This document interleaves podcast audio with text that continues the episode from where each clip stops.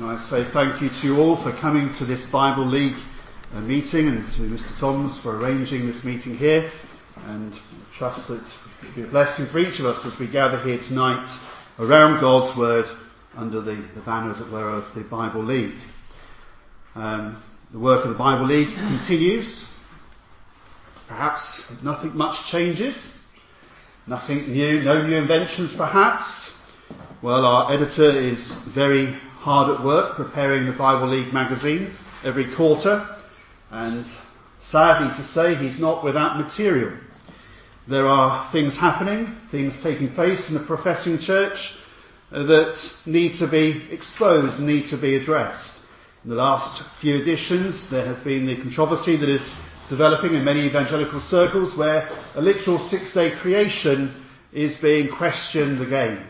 And so he has helpfully, with the help of others, uh, brought some articles on that. Uh, going back, there were other issues that have taken place, and it's a very useful magazine to keep abreast as to what's happening in, in the Christian world today. And sadly, there are many things happening that ought not to take place. This downward downgrade uh, is still occurring.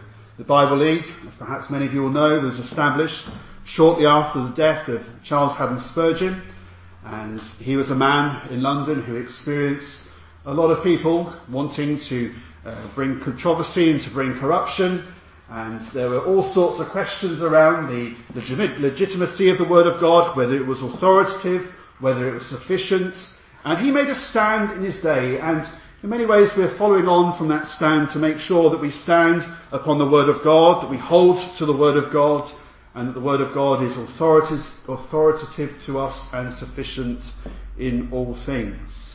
And so we continue with the Lord's help in that way.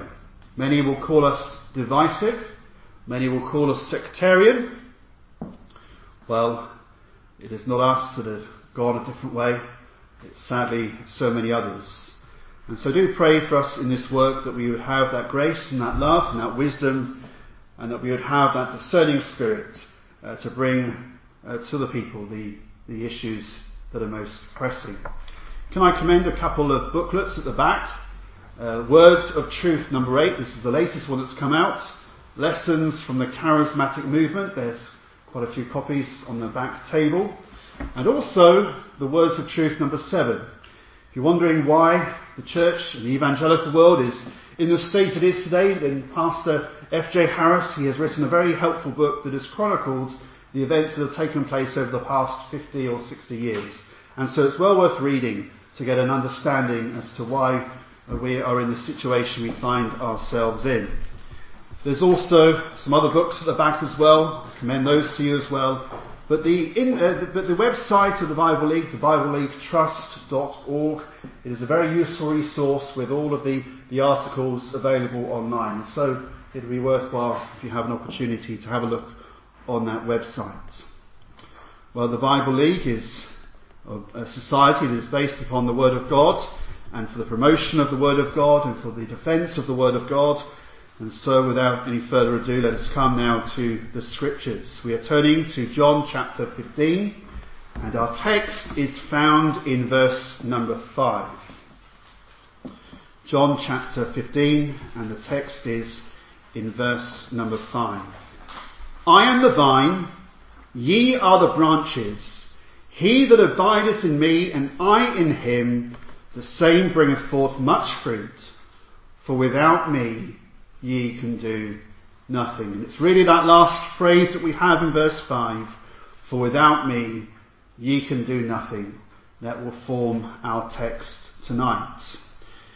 As you will be familiar, no doubt, the Lord Jesus, He is giving one of these I am statements.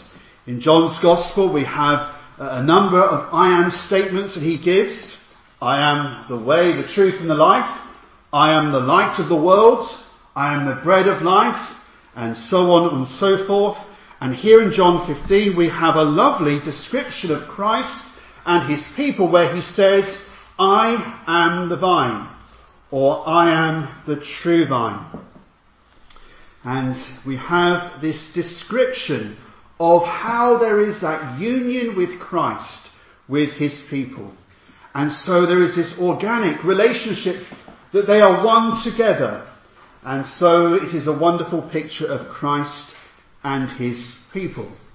And so the analogy that the Lord gives, the picture that he gives for us, is that he is that vine and his people, they come off out of the side of him as those branches. And so the branch has all of its life, vitality, and fruit bearing comes only because it is joined to the vine itself. A lone branch cast to one side won't produce any fruit whatsoever. Rather, we see, if we were to turn into verse 6, if a man abide not in me, he is cast forth as a branch and is withered, and men gather them and cast them into the fire, and they are burned. And so we have very solemn words as to the lot of those who are outside of Christ. But for the child of God that is joined to Christ, they have life and they have that grace and blessing that flow from him. In this parable, we have the Heavenly Father being described as the husbandman, and there he tends the vine, he cares for the vine. There will be times of pruning, and the purpose of that pruning is not to destroy, it is not to break down, it's not to cut off and discard, but it's so that the vine might be even more fruitful than it would have been previously. And so when trials and difficulties come in the life of the believer, these are there to increase our faith. These are there to increase our dependence upon the Lord. These are there to increase our fruitfulness for Him. It is not just out of vengeance that the Lord will come with these means of discipline. This parable comes toward the end of the Lord's earthly ministry, and the Lord is here in quite a lengthy discourse, uh, spending time with his disciples before he will go to Calvary. He has already instituted the Lord's Supper, and there he has kept the Passover meal, and now he has instituted the Lord's Supper, demonstrating that he is the Passover lamb, that he is going to be that lamb slain for his people, and those that are hiding under him, hiding under his spilt blood, that they would be safe.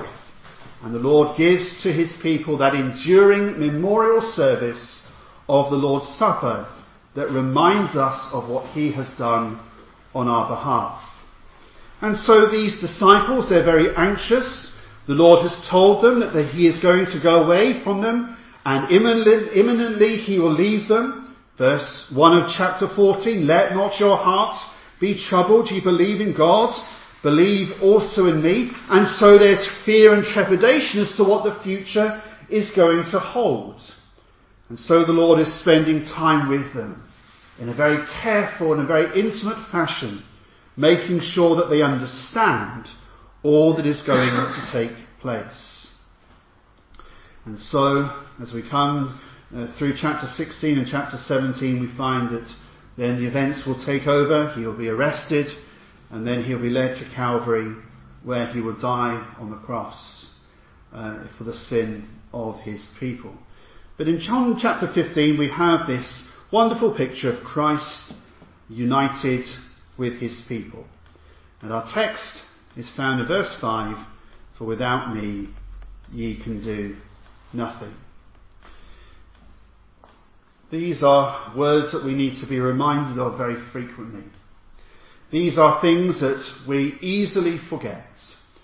We so often forget how weak we are, how vulnerable we are, how liable we are to fall and to, to fail. We think, perhaps maybe not verbalizing it, we think we can do all things, but we need to be brought back to this truth that without Christ we can do nothing.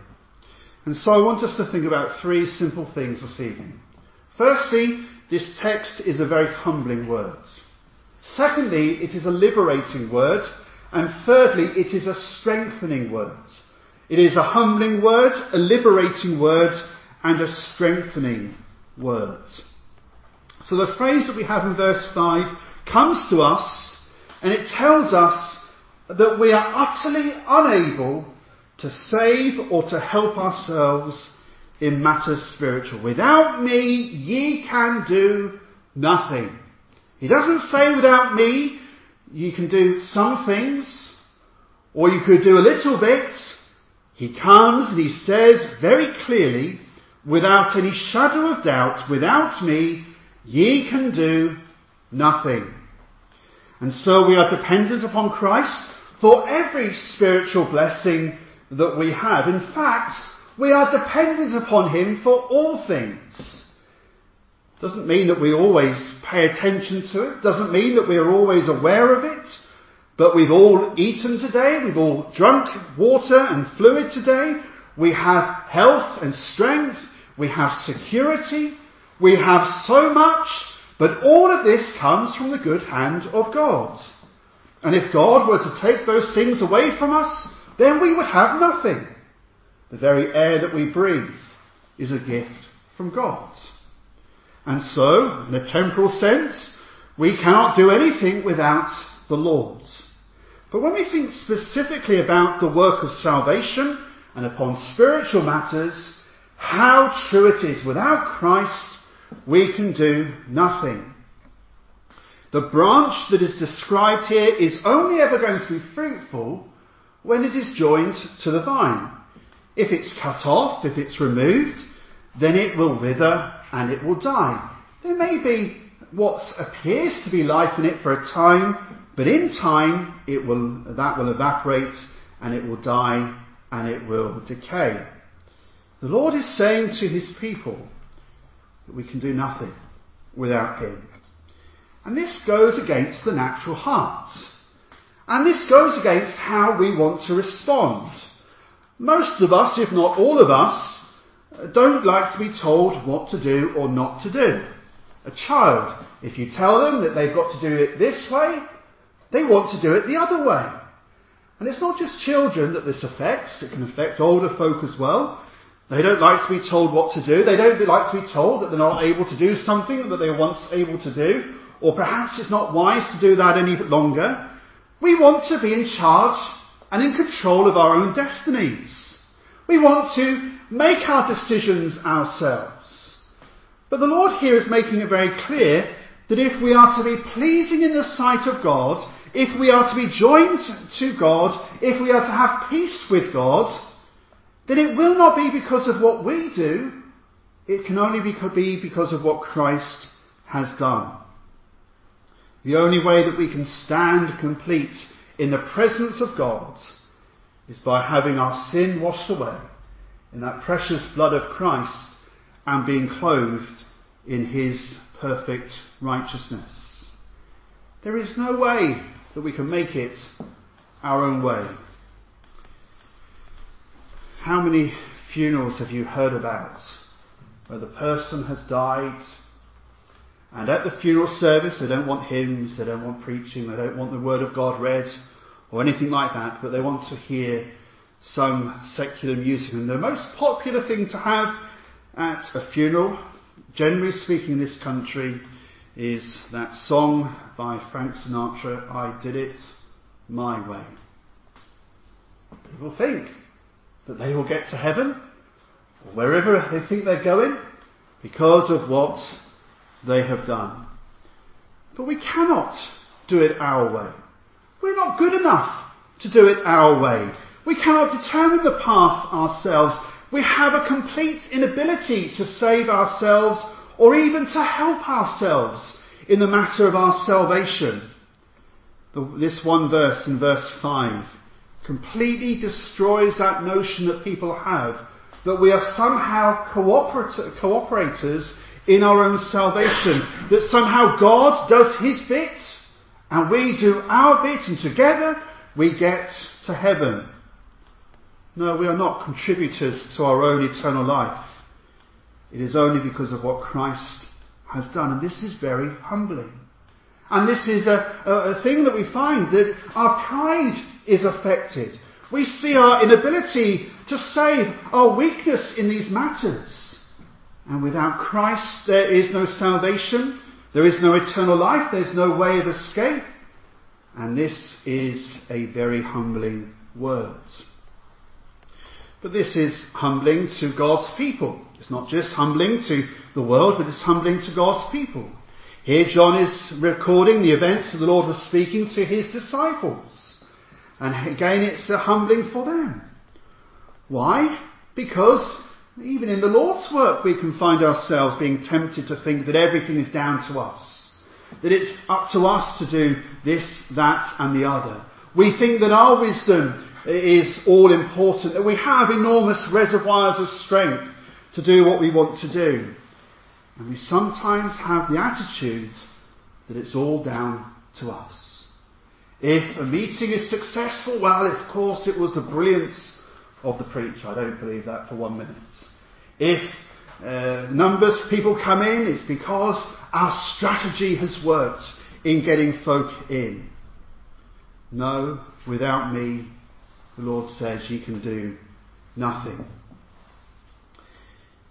The only way that we will know the blessing of God is if the Lord is in it. And so we have to be humbled. We have to recognize that we are weak vessels and that we have no ability of ourselves to succeed. Now people may say, well, I've got these gifts. I've got this expertise. These are all God given. And so all glory must go to Him. And so there is no room for boasting of ourselves.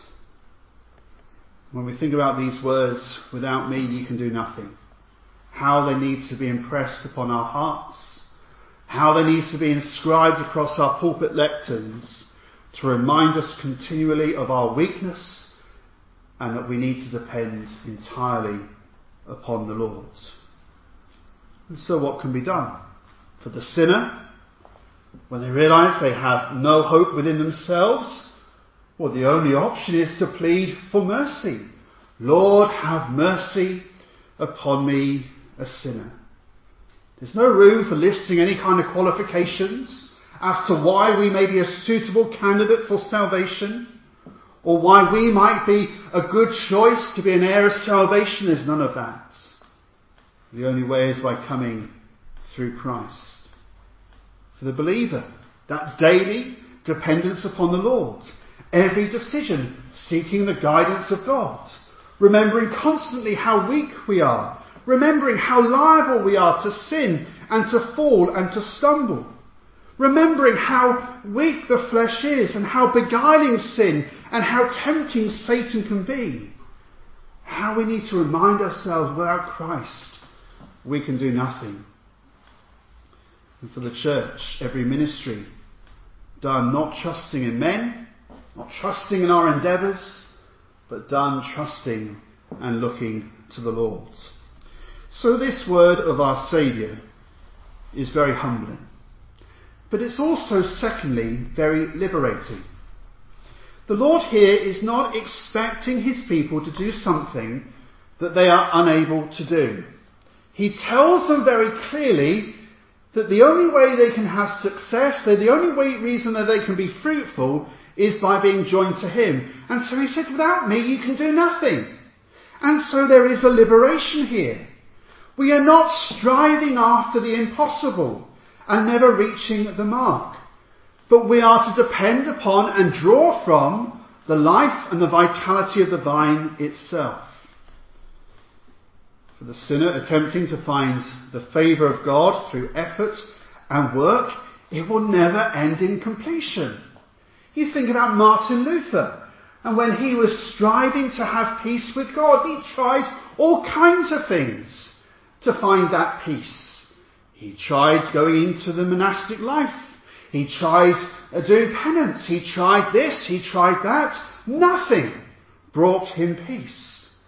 And then he comes to his senses, as it were, and he realizes it's not what I have done, but what Christ has done for me.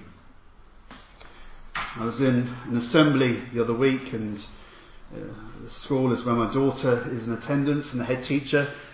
Uh, she has this little ditty that she says to her children. It's a Christian school. She says to them, It's not about what you do, do, do. It's about what the Lord Jesus Christ has already done. And how many people are trying to do and not get anywhere. And they're always going to end up in failure. And so this verse reminds us to stop trying and begin to trust. And in the life of the believer, they can look back to that time when the Lord dealt with them and they realize that their efforts comes to nothing. And it's all about what Christ has already done. I listened to a sermon Uh, a couple of years ago by Vernon Higham, and he was preaching on Ephesians chapter 2, verses 8 and 9, and he kept emphasizing this point not of works. And he, he said this probably about a dozen times in the course of his ministry. And how we need to be reminded it's not by what we do, but by what Christ has done. And so when we are brought to that realization of this, that Christ, He has done it all, that He was say at Calvary, it is finished, what comfort comes to the soul. The same goes in the life of the church. It can be easy to fall into the mindset of the world, and in many cases that is why oh, the Bible League is still, in, is, is still in existence. They are still trying to remind uh, the church to come back to the scriptures to see our weakness and our vulnerability, and it is not to be going down the mindset of the world where we are driven by goals, targets, plans, formulas, strategies, and directive. It can be very overwhelming. It can become very mechanical. The idea is if you do it this way, that way, and the other way, then success will be guaranteed. If you follow this course, then out will come converts at the end. That perhaps is a rather oversimplified way of looking at the Alpha course, for example, but that is what happens. People go through the course and there's perhaps an expectation at the end that they are then converted. We're not on a conveyor belt. We're not going through some task or ceremony to churn out the Lord's people. No, we need the Spirit of God to be at work in the heart. We need the Lord to do His work on His people. There can be times when we feel pressurized to look at the world. We can feel pressurized to look at other churches. We see this congregation down the road and they have a thriving children's work. Or this church, they are overflowing with people. They have to have two services. Very often the case is they can have a couple of services in the morning. You won't see them in the evening. The prayer meeting is empty. Well, we, we must be very careful that we're not comparing ourselves to what others are doing. And the Lord is here making a liberating word to his people. Without me, ye can do nothing we can be encouraged. Here we find true liberty and freedom. It's not just about getting our advertising methods just right. It isn't delivering the message in just the right way, in just the right atmosphere, having the right kind of music to uh, hype up the atmosphere. Unless Christ is in the midst, unless Christ is at work, then all these other things will fail and falter. Do you remember the words in Psalm 127 and verse number 1? Except the Lord build the house, they labour in vain that build it. And this comforting word from our Saviour to his people that without him we can do nothing. We look out upon the church of Jesus Christ we look out upon our land and we see how things have become very difficult. It is a very discouraging scene. We see and we testify that we feel that we are the remnant. We feel that we are dis- a disappearing remnant perhaps. Well, if we believe and imagine that everything is down upon us, then we are going to be overwhelmed and be led to despair. But the Lord says, without me, you can do nothing. So this brings us on to our third point, how that this is a strengthening word. It's humbling, it's liberating, but it's far more than that. It is a wonderfully powerful and strengthening word for God's people. Let's take the example of the sinner. They are told, without me, without Christ, they can do nothing. But with him, what do they have? Well, with him they have forgiveness of sin. With him they are joined to him, and therefore they have his power. With him they have eternal life. With him they have every reason to be comforted and to be strengthened. When we think about our Saviour, He is one that was concerned for those with needs. He came and He was a Saviour of sinners in Matthew 1.21. Thou shalt call His name Jesus, for He shall save His people from their sin. Notice the certainty of that word shall. He shall save His people from their sins. It's not open to speculation. It is not an indefinite kind of term. There is something concrete about it. He shall do it. And interestingly, if you go through the Word of God and you come to those shall promises, well, what comfort they are. Uh, you could think about Romans 10, whosoever shall call upon the name of the Lord shall be saved.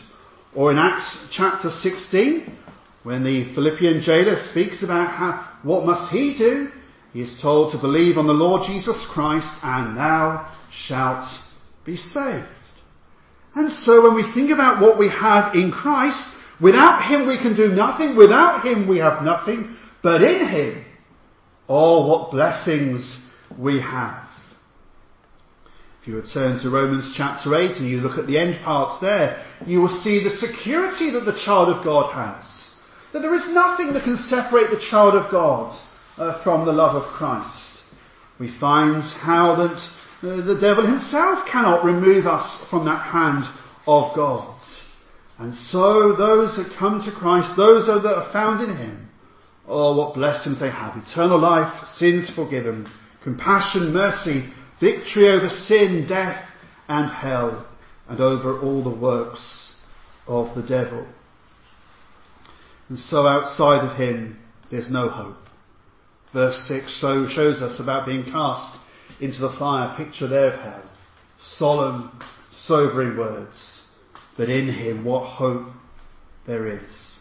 Have you ever considered some of the individuals in Scripture and how unlikely they were to be saved?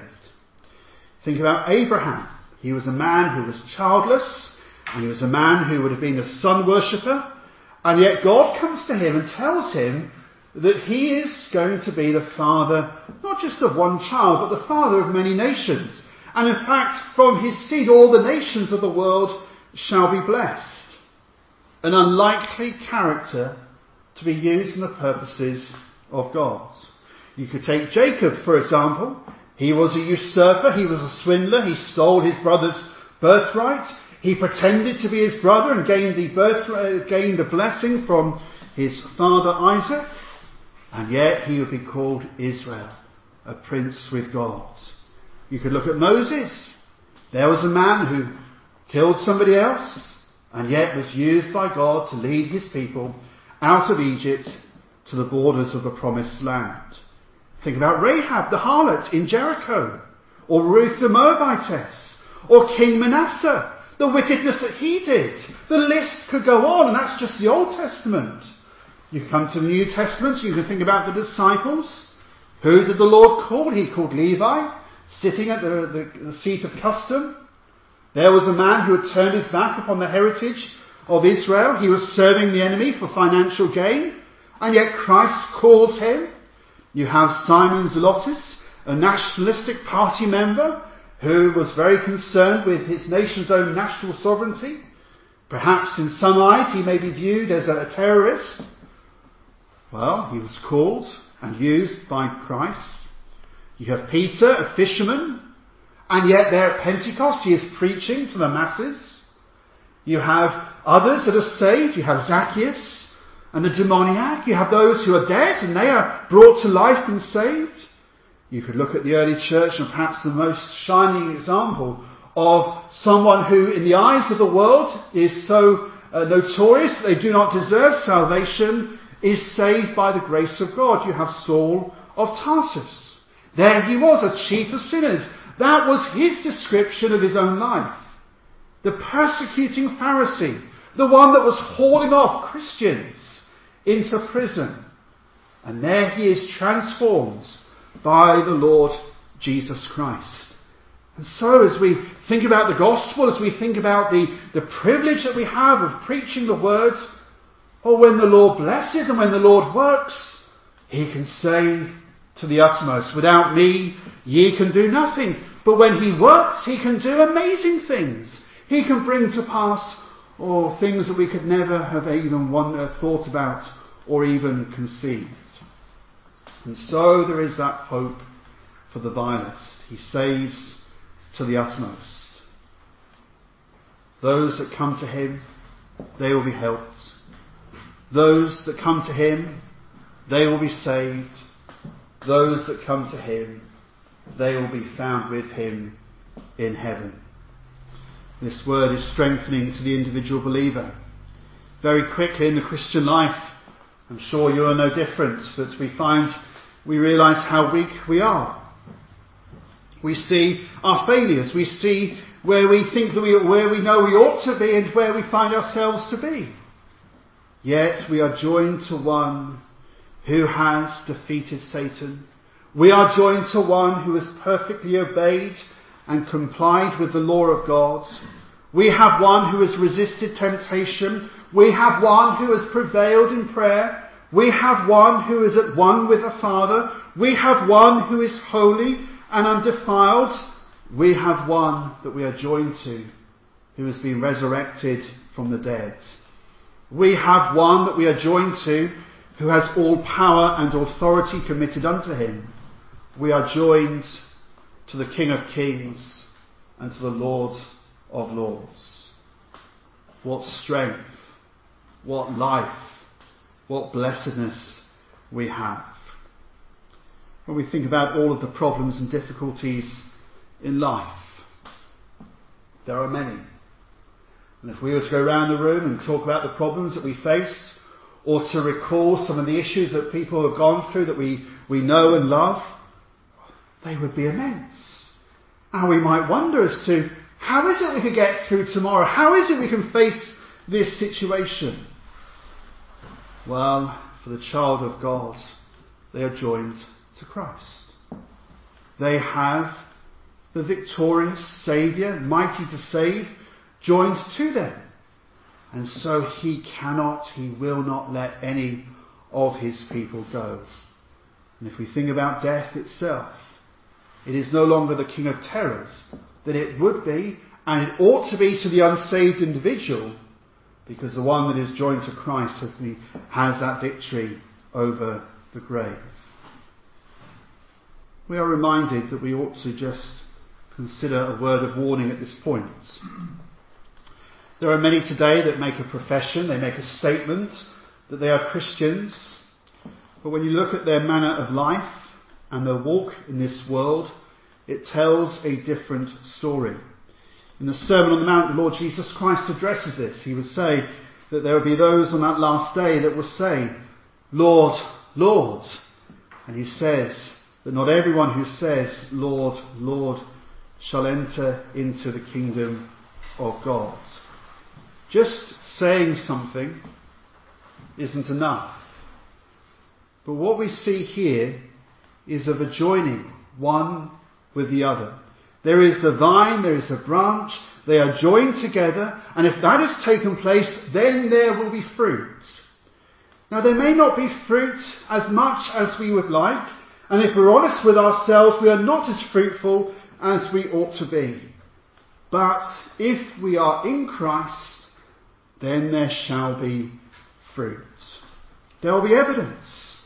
And if we are uh, of the same, joined to the same thing, if we are joined to a vine, then the fruit on the branch will be from the source of that vine. It will come, it will be of the same kind. And so if we are joined to Christ, then in our life, there will be a Christ likeness won't be as much as it ought to be or as much as we would like, but there will be a pale reflection nonetheless of Him. We could look at the list of the fruit of the Spirit in Galatians. Do we bring forth those fruits? But for the child of God, if they're joined to Him, then this is a strengthening word. Without me, you can do nothing. The implication is with, with Him, then all things can be done. Then when they get to glory, when their, the end of their life comes, then they shall be with their Saviour and they shall be like their Saviour. In Revelation 21, there's a number of things that will not take place. No mores of heaven, it has been called. No more sin, no more suffering, no more curse, no more sorrowing, no more tears. All of this has gone. There to behold the Saviour for eternity. And this is what awaits the child of God, the one that is joined to Christ. When we think about the church, the Lord is often spoken in different ways. Sometimes he's spoken of as being the head of the church or the bridegroom, with the church being his bride.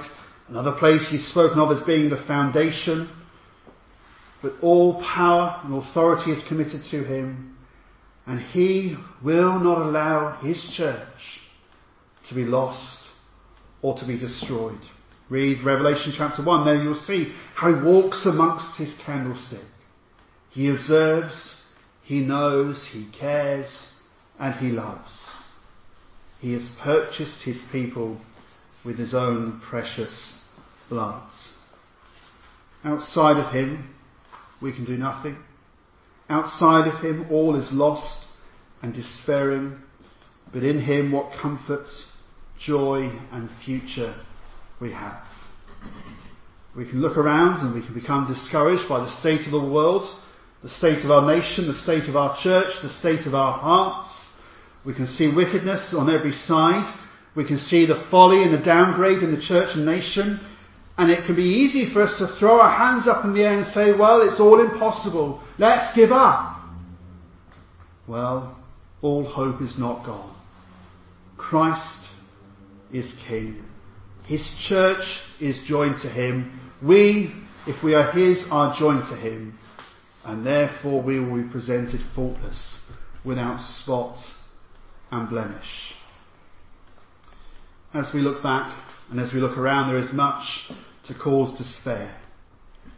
But as we look to Christ, we have an answer for every issue, every problem, and every difficulty.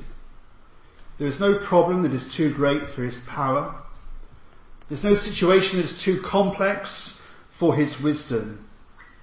There's no heart that is too hard for his mercy. There is no case which is too lost for his compassion. There's no church that's too small that can't be strengthened and built up. There's no minister that's too fatigued and downcast that cannot be raised up and given all that is needed. But we need to remember these words.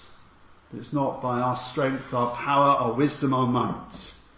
We're reminded by our Saviour, without me, ye can do nothing. Therefore depend upon him for all things. The hymn writer Joseph Hart wrote these words, How good is the God we adore, our faithful, unchangeable friend, his love is as great as his power and knows neither measure nor end. For Christ is the first and the last. His Spirit will guide us safe home. We'll praise him for all that is past and trust him for all that's to come. Amen.